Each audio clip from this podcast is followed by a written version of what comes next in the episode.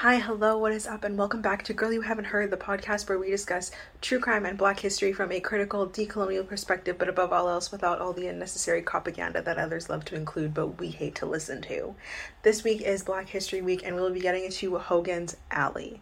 What is Hogan's Alley? Hogan's Alley is the unofficial official name for Park Lane, which was a prominent black community in Vancouver, specifically in like the Strathcona neighborhood. The community ran from Main Street to Jackson Avenue and it was home to Vancouver's black population and was about four blocks long. So, like, not very big, but very prominent for reasons that I'm very excited to discuss and get into. Hogan's Alley's name was not official, but it was the commonly used term for the area, and it was used before 1914, but the exact year that it started is unknown.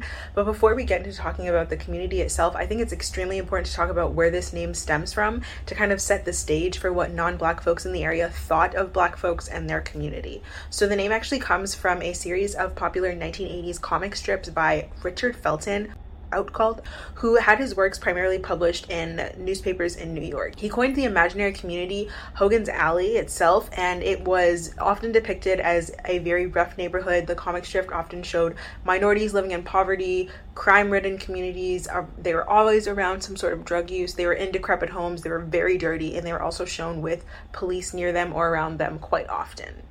Before black people moved into the area, it was originally inhabited by the Italian community and it also neighbored Chinatown. So the black community had established their presence in the area by 1923, but had been documented living in the area as soon as the mid 1800s, meaning that Black people built a community in Vancouver before Vancouver even came to conception. But I also want to note that like Black people were in the area a lot sooner than this because of slavery in Canada, but this is just when they were considered to be free and, you know, were in the area not as slaves. The first large migration of black folks came from California in 1858. So, this is just going to be about um, the beginning stages of how black folks, a lot of black folks came to the area of British Columbia, specifically the Victoria and Vancouver colonies. Of course, black people were already in Canada by this time, but this is just when a larger influx began to flow in. So, a lot of black folks fled to BC, specifically the Victoria and Vancouver area from California, throughout the 1850s as laws were becoming more and more discriminatory by the day in that area. Black folks were not able to testify against white people in court, and they also had no way of seeking justice if they were the targets of violence, robberies, vandalism, or other forms of assault. Many were fleeing from the San Francisco area of California specifically because even though it was technically a freed state, it really wasn't in practice. In 1852, the Fugitive Slave Bill was passed, which meant that enslaved people who had freed themselves were re enslaved and brought back to their original slave masters. Black people had to register with the state as being black. Black folks could not vote, and black children were either placed in segregated schools or were not allowed to go to school at all. In 1858, the state also passed a law which banned black folks from moving to the state, even though it was never officially codified. It was brought forth and it was practiced. It was upheld as if it was the law, even though in reality it wasn't. The man who led the colony of Vancouver Island at the time was named James Douglas, and he was aware of the situation in California with the ever growing racial tensions. And he wanted a way to increase the population of his colonies and wanted to do so in a way that would discourage Americans from taking over. He figured if there were more black folks, then the Americans wouldn't want to try and claim the area as their own because they themselves didn't want black people. So why would they want to come and take an area that had a lot of black people living in it? Now, James himself had mixed ancestry and he was born in Guyana to a Scottish father and a freed black woman of Barbadian and Creole ancestry, but he was white passing. And that was the only reason he was able to hold his position as the governor of the colony of Vancouver and the colony of British Columbia. And he also had a very colonized mindset in the way that he would go on to treat black folks who he had brought to the area. James pushed for this specifically because he was very worried about the influx of white American folks that came to the Fraser River goldfields, and so he wanted to recruit people who would be loyal to him and, as a result, the British government. On April 25th of 1858, a group of about 35 black folks who were a part of a scouting party from San Francisco left the area and headed to Vancouver, where they were going to check things out and then report back as to whether it was better for them to stay where they were or to relocate. The scouts had a conversation with political leaders, including James, where they were promised equal political and economic rights, but only after they became British subjects. They were told that they would be welcomed with open arms, they would be able to purchase land at a low cost, and they would also be able to secure land prior to payment if they built a house, cleared and farmed on the land, or made improvements which would decrease the cost of the land prior to purchasing. Their children would be able to attend school, and if they owned land and resided in the area, only then would they be able to become a British citizen by taking an oath of allegiance, and that would grant them the right to vote sit as a juror, and be treated as equal under the British law. So until they were able to take that oath to become a British citizen, they were not granted the right to vote, they could not sit on a jury, and they were not subject to equal treatment under British law. But they saw this as very promising and they decided to go back to San Francisco and report that it was a safe and good idea for black folks of California to get up out of there and make their move to Vancouver. About 800 black folks made the move, some of whom were freed men and women from all across the US, but others were escaped slaves who wanted to start their free life without the stress of being recaptured. Many came from California and other Western states as they still had a lot of racist and restrictive laws which showed way too much grace for those who still had enslaved black folks in their possession, showed a lot of grace for those who carried out racial beatings, attacks, and public lynchings against black folks, and even denying black folks who could prove that they were in fact free citizenship, which then made them a target for reenslavement. Many went on to live throughout the, Victoria and Salt Spring Island area, as well as Vancouver. Many went on to make their living through the selling of goods and services to gold miners, as this was often the only way that they could genuinely support themselves and their families due to racial bias by the white folks in the colonies. The racism that these about 800 black folks were hoping to escape was also very prevalent in Canada, and that was very unexpected, as the promise that they had been sold of this new life free of racism and prejudice wasn't a true reality. Many of the white colony folk were extremely racist and mistreated black residents on a regular basis immediately upon their arrival, Churches had segregated seatings, saloons either refused to serve black folks or charged them higher rates, and a lot of theaters barred black folks entry altogether or restricted where they could sit. Again, segregated seating. The promises that James made to entice black people to move to the area, he didn't really care to follow through with once they arrived, showing that they were in fact used as pawns to protect his own personal interests of making sure that his colonies were not overtaken by America. In 1861, black folks in Vancouver were barred from joining the volunteer fire department, and so James ushered them to create the colony's first militia unit named Pioneer Rifle Corps. Prior to this, though, in 1859, black men expressed their interest in signing up and were told absolutely not by the white male organizers. This militia unit was created with the sole purpose of defending against American expansion threats and was sworn in in 1861 and was named the Victoria Pioneer Rifle Company, but was commonly known amongst locals as the African Rifles. To me, it's very strange that James didn't care to make sure black folks were living fulfilling lives in the area, but when it came to defending his colony, his, per- his personal interests, he was quick to make sure that something would actually happen to do so. But it was also very strange to me because these black folks wanted to join the volunteer fire department. They did not want to be a militia unit, and that's kind of the direction that James pointed them in, which is problematic in itself. By the end of the 1860s, a lot of the black folks who initially made the trip actually went back to the US. Gold was becoming increasingly difficult to find, and so this presented economic hardship for the black folks who were relying solely on the gold miners' needs of goods and services to sustain their families, as other forms of work were not readily available to them due to racism and overall discrimination. This move was also fueled by the abolishment of slavery in the mid 1860s in America, so many felt that they would be given new opportunities and they would rather deal with the discrimination in the states rather than the discrimination faced in British Columbia, where they were disconnected from their families, their homes, and overall comfortable ways of being and knowing. A lot of the folks who did not leave ended up living in what would later be known as Hogan's Alley. Some black people decided to live in the area because it was close to the Great Northern Railway station where many worked as porters, I was like, I don't know what a porter is. Like, I felt a little bit ignorant, but a porter is basically someone who just carries and transports luggage through railway stations, airports, and hotels. Now, while some people did choose to live in the area because it was close to work, it was nice and accessible, Many others, I would say for the majority of folks, were forced to settle in this area because housing discrimination was and unfortunately is still very real in Vancouver. And so this is the only way that they would be able to secure a place for them to live. The rental and purchase prices were also significantly lower in this area of town. While many black folks could have afforded to live elsewhere, they were never given the opportunity to do so because they were not welcomed in other areas due to racism when black people did try to rent elsewhere, landlords would lie to prospective black tenants and tell them that empty spaces were in fact occupied so they couldn't rent, and this is a practice that still goes on today. Black folks decided to settle in this area near the railway since they weren't given homes to rent or purchase, they just decided to build their own. This is very reminiscent of Africville, and all of this happened in Hogan's Alley literally the same time as Africville. So they were quite literally mirroring each other despite being on opposite sides of the country.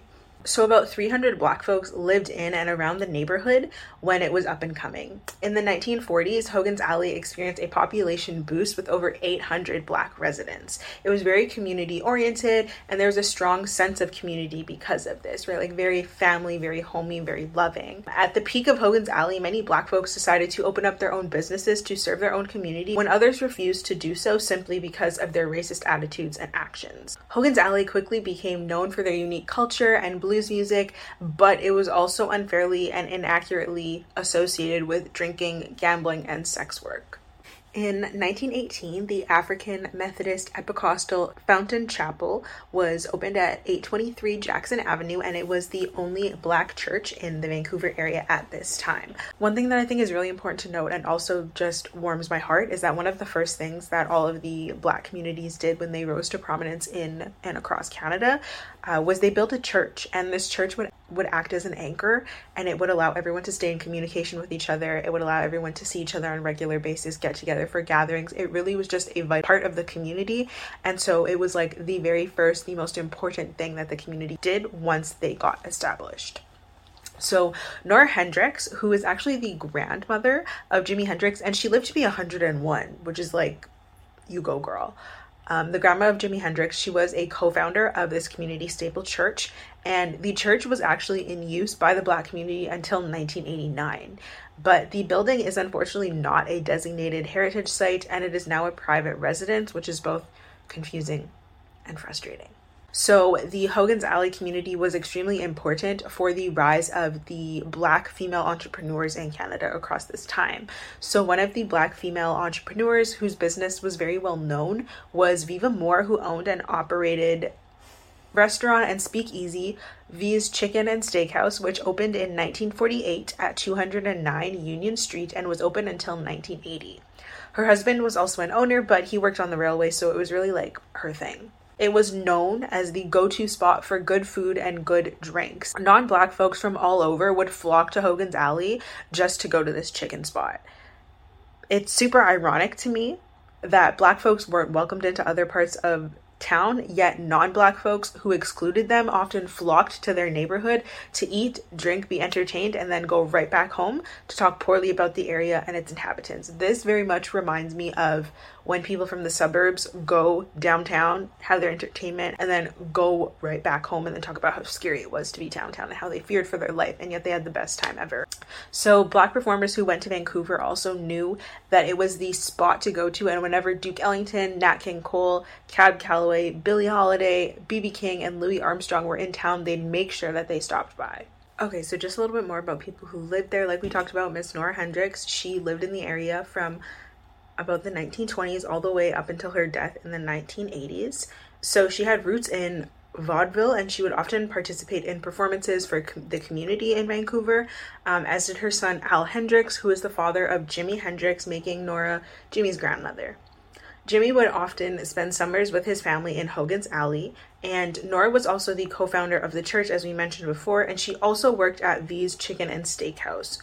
So she was well known, she was well loved, and a very integral part of the community, as many black women were. The singer and actor Thelma Gibson Towns was also a prominent Hogan's Alley resident, and her brother Leonard Gibson was a dancer who was a part of the Negro Workshop Dance Group, which led him ultimately to later work with the Ballet of British Columbia. Hogan's Alley would be the first and the last prominent black community in Vancouver. So, from the time black people moved into the area, the middle class and upper class white Vancouverites described the area as a slum. They called it poverty ridden, and they would often use demoralizing rhetoric, which would support their belief that the community should not exist and that it was a burden for Black people to be present. Just like with Africville, they knew that the reports, the publications demonizing the area and the people who live in it would allow the greater majority to be okay with and even support the mistreatment and eventually the demolition and destruction of the thriving community. Newspapers made it seem as if juke joints, brothels, speakeasies, crime, and bootleggers were all that the area consisted of, just ignoring all of the good and beautiful and wonderful things that they were doing despite the obstacles that were placed in their way. From 1929 on, Hogan's Alley was discussed as and characterized as a slum. And this was around the same time that the process of urban renewal was more prevalent than ever, and Canada was essentially right behind America on this move. So essentially, what the governments, both Canadian and American, were doing was destroying prominent black communities that were well established, that were successful, and forcing them to move into social housing, otherwise known as projects.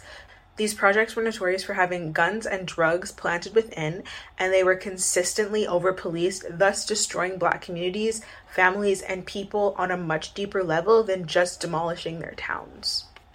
The governments were actively and intentionally crushing black people's spirits, crushing their souls, crushing the essence of their being. In 1939, the BC Supreme Court reported on the conditions of poverty, which were apparently evident in the neighborhood. They didn't talk about giving the area more funding or listing what could be done to improve things, they just talked about how bad it was. Obviously, they were trying to get the public to push for its destruction so they could act as if it wasn't their idea in the first place. At around the same time, newspaper articles began to demonize and put forth problematic rhetoric about Hogan's Alley, described it as a trouble zone, which the newspapers had been doing for years at this point, but they really doubled down once the BC Supreme Court made this statement.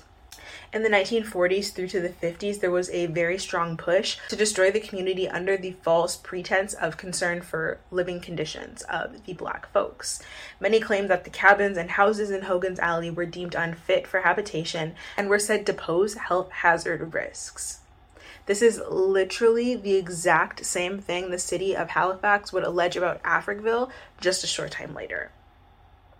The push for urban renewal was made more evident by the fact that the city of Vancouver shifted some of their bylaws, which were meant to discourage the area's overall development as a residential neighborhood. They did not want it to become a verified residential neighborhood. That was the last thing they wanted. Vancouver's first female city councilor Helena Gutteridge took up the cause of residential housing in the Vancouver East End, and she would actually go on to tour Hogan's Alley and interview residents about their thoughts of social housing and all of those different things. This would actually, though, eventually lead to Helena not getting elected for a second term, and it only furthered the discussion of urban renewal in the area. This urban renewal process at the time was led in Canada by varying governments and was done under the guise of city improvement by demolishing and getting rid of slums, which were really just impoverished and underfunded neighborhoods that were intentionally, strategically, and methodically forgotten about by their ruling government but it was actually genuinely just their racist way of pushing control onto black communities after they had been freed and had finally started to live what they considered to be a good life. They would then forcibly move the black folks to inadequate social housing projects, which were often worse than the homes that they had been forced to leave behind. Their homes were then cleared to make way for freeways, dog parks, and other things that weren't necessary in general, but specifically were not necessary in the exact places in which black communities had established themselves. This is also all very reminiscent of what went down in Africville, Nova Scotia. If you haven't listened to that or watched that episode, I recommend that you do because it everything ties together and it allows it all to make sense because everything was going on in the same time frame. In 1969, the city proposed their plan to build a freeway through Hogan's Alley, Chinatown, and Gastown. This was, of course, met with resistance, protests, and uprising from local residents, and their resistance and protests actually worked effectively to stop the destruction of Chinatown and Gastown, but not Hogan's Alley. The building of the freeway was especially unnecessary because there was already a viaduct that was built in 1915. First built, it went over a part of the False Creek waterway, which wasn't yet filled, and it actually went over the rail yards in the northeast False Creek. The city said that a new replacement was needed because of the age of the previous one and its overall poor construction, which brought into question the structure's ability to hold weight. They claimed that the lampposts would have to be removed in order to reduce the weight load, and that it was plagued with difficulties from the beginning, and it wasn't uncommon to see sagging sections, timber propping up the bridge as concrete would fall to the ground below. Now, it was unclear if any of this was true, but this was thought to be the thing that pushed the BC officials to destroy Hogan's Alley, making it seem as if it would be something that was done for the greater good when that wasn't the reality at all. Starting in 1967, the city of Vancouver leveled the western half of Hogan's Alley in order to construct the freeway. Half of Chinatown was also cleared as the freeway was meant to go through both Hogan's Alley and Chinatown. In 1971, the city abandoned the policy for urban renewal, but they did approve and build the Georgia Viaduct in 1972, which would result in the destruction of two blocks of only a four block community, Hogan's Alley, and displace the quickly growing and thriving community. Construction of the Georgia and Dunsmuir viaducts would completely displace the community. Um, now we keep talking about viaducts, and I was like, I feel kind of silly talking about them and not knowing what exactly they are. So, in case you don't know either, a viaduct is a very specific type of bridge that consists of a series of arches, piers, and slash or columns supporting a very long and elevated railway or road. The city justified their decision to clear Hogan's Alley and half of Chinatown to create the freeway because of the recent creation of two tower blocks in Strathcona named the Raymur Social Housing Project. Now, these projects were both meant to house the black and Chinese folks who had been displaced by the destruction of their existing community. They literally, like the government quite literally said, okay, well, we built you somewhere else to go, so now we can demolish your homes with no consent on your part or without having to give you compensation because we gave you something else, even though it was not at all what anybody wanted. It, nobody asked for it, literally nobody. So, throughout researching this case, I just have to say it was quite difficult to find information on Hogan's Alley, and that is in part because it is intentionally left out of curriculums all over. So it's very hard to get that knowledge out there when nobody's forced to teach it. Nobody has to learn about it. The government didn't want to acknowledge or rectify the harms that they had caused to Hogan's Alley and its residents, so they just acted like it never happened. As I mentioned earlier, after Hogan's Alley was destroyed, no prominent black community in the area emerged again. This was honestly because of the deliberate destruction of the, not only the community but the culture as well. The black community in Vancouver never quite recovered and came together in the way that it once had at the peak of Hogan's Alley. That sense of community could not be replicated, and that was exactly what the government was hoping. Hogan's Alley actually didn't really gain that much attention for a long time after the demolition and destruction, but when the shift occurred, Filmmakers, writers, artists began to explore the area, its significance, and the eventual demolition in their varying works of art. Recently, the community was honored through the Jimi Hendrix Shrine. Community groups like Hogan's Alley Memorial Project and Hogan's Alley Society do what they can to keep the legacy alive and thriving. So, just going to talk a little bit about them now. Hogan's Alley Society is a nonprofit organization made up of civil rights activists, business professionals, community organizations, artists, writers, and academics who are committed to daylighting the presence of Black history in Vancouver and throughout BC. HAS, HAS, Hogan's Alley Society, leads a research driven approach to community development which seeks to preserve and promote the historical, cultural, social, and economic contributions made by Black people on their website they use the term black settlers, but to me, in my opinion, that is not a thing. Just not a thing. Black people cannot be settlers where we were enslaved, where we were forcibly relocated, and then upon finding freedom, deciding to find a place to reside which was relative to where in which we were forcibly relocated. So that's just not a thing. So I say black people instead of black settlers because to me, black settlers don't exist. HAS um, is in the process of acquiring and developing land in order to operate assets like a community land trust. They have two main lead initiatives the Hogan's Alley Memorial Project and the Hogan's Alley Land Trust. In 2014, the city of Vancouver formally apologized and officially recognized Hogan's Alley and its black community. In 2018, the city of Vancouver announced plans to tear down the viaducts that were responsible for the destruction of Hogan's Alley. They plan on destroying them to rebuild parks, housing, and community centers. So it's like all of that demonization, the terror, the mistreatment was all literally for nothing. It was literally for nothing. They could have simply kept the community there and built parks, housing, and community centers as that community deserved. They didn't have to destroy it, only for years later to just restore it back to what it should have been or what it could have been.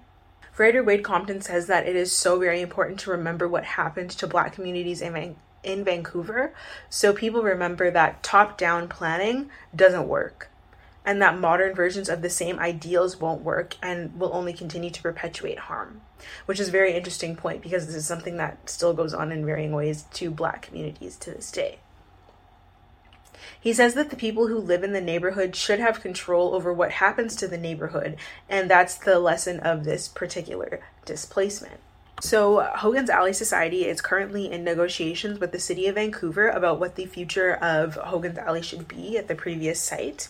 Uh, they've also been working with the city to ensure that the redevelopment of Hogan's Alley, of the Hogan's Alley block, represents the legacy of the Black community. They want to create a space that honors the legacy of Black residents um, and also adds to the vibrant multicultural vibe that Vancouver's got going on in this specific area.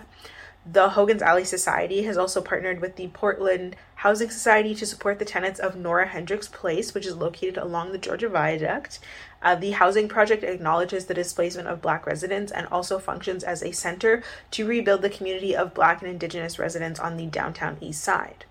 The city of Vancouver has also said that they intend to build a cultural center on the Main Street block province of BC, however, has never formally apologized for the displacement of Hogan's Alley residents and for the unnecessary destruction of Hogan's Alley. So, why was Hogan's Alley significant? Like, Vancouver at the time that Hogan's Alley rose to prominence was the home to KKK headquarters. Yeah, KKK headquarters. And so they would parade around Granville um, so to have such a thriving black community in the face of such racism was an extremely radical act and such a strong statement that black people couldn't be scared off. This group of black folks were they were determined to live a happy, peaceful, and fulfilling life, and they did everything that they could to do so in the face of adversity. But Black people shouldn't have to be so resilient and they shouldn't have to face all of these challenges when just simply trying to live. So, when I was doing research for this case, the FBI came up and I was very confused as to why. I was like, this is not, isn't, I'm discombobulated. Something is not, what's not adding up. Two plus two is not equaling four here. But basically, they set up this mock town where it's described, and this is pulled right from their website, it's described as a hotbed of terrorist and criminal activity where the bank is robbed twice a week, and they've named it Hogan's Alley. Mobster, drug dealers, and international terrorists look lurk at every corner, and they say that's exactly the way that they want it. They have real people coming in and out as well as driving through. So Hogan's Alley in the States, not Hogan's Alley Canada Black community, it's where the FBI teaches their new agents about the latest tactical techniques and where they are immersed in stressful situations where they must think quickly on their feet. They have free use of all their weapons and all of their techniques. They get into simulated gunfights with actors who play the criminals and also the bystanders. They say that Hogan's Alley keeps other towns safe as a result.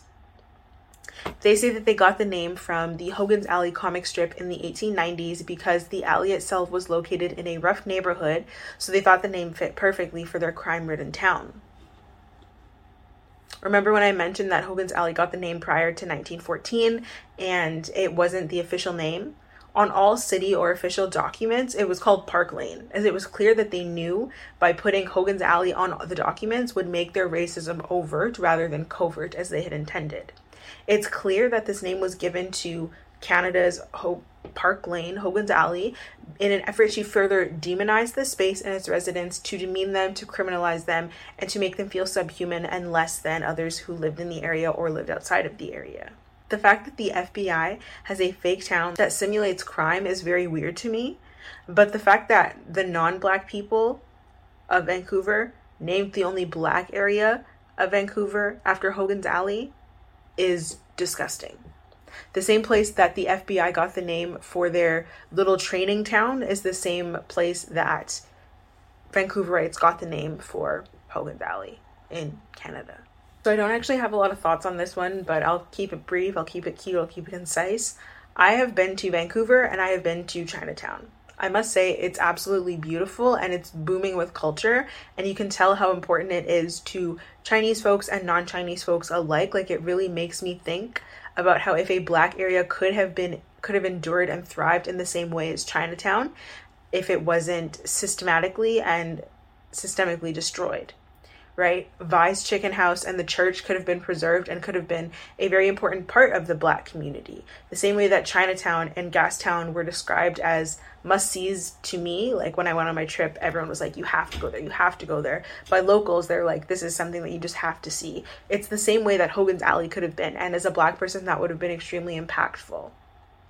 The fact that the church is under private ownership and hasn't been returned to Black Hogan's Alley residents is frustrating. The fact that there's no preservation, like large scale preservation or marking of the area today is even more frustrating. Further hits home the point that they are trying to erase the heritage and the wrongdoings completely.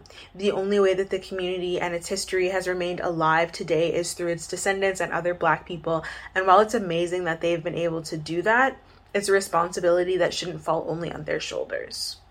I will leave a couple documentaries, black made documentaries, down below that I recommend you watching if you want to learn more information. Um, and I also recommend that you follow, donate, and interact with Hogan's Alley Society and all of their different projects, including the Hogan's Alley Memorial Project. And you can find those links down below as well. I just want to thank you so much for tuning into this episode of Girl You Haven't Heard, where we discussed Hogan's Alley, the thriving black BC community that was systemically destroyed by the BC and Vancouver government. So, yeah, I want to thank you so much for being here, and I will see you next week.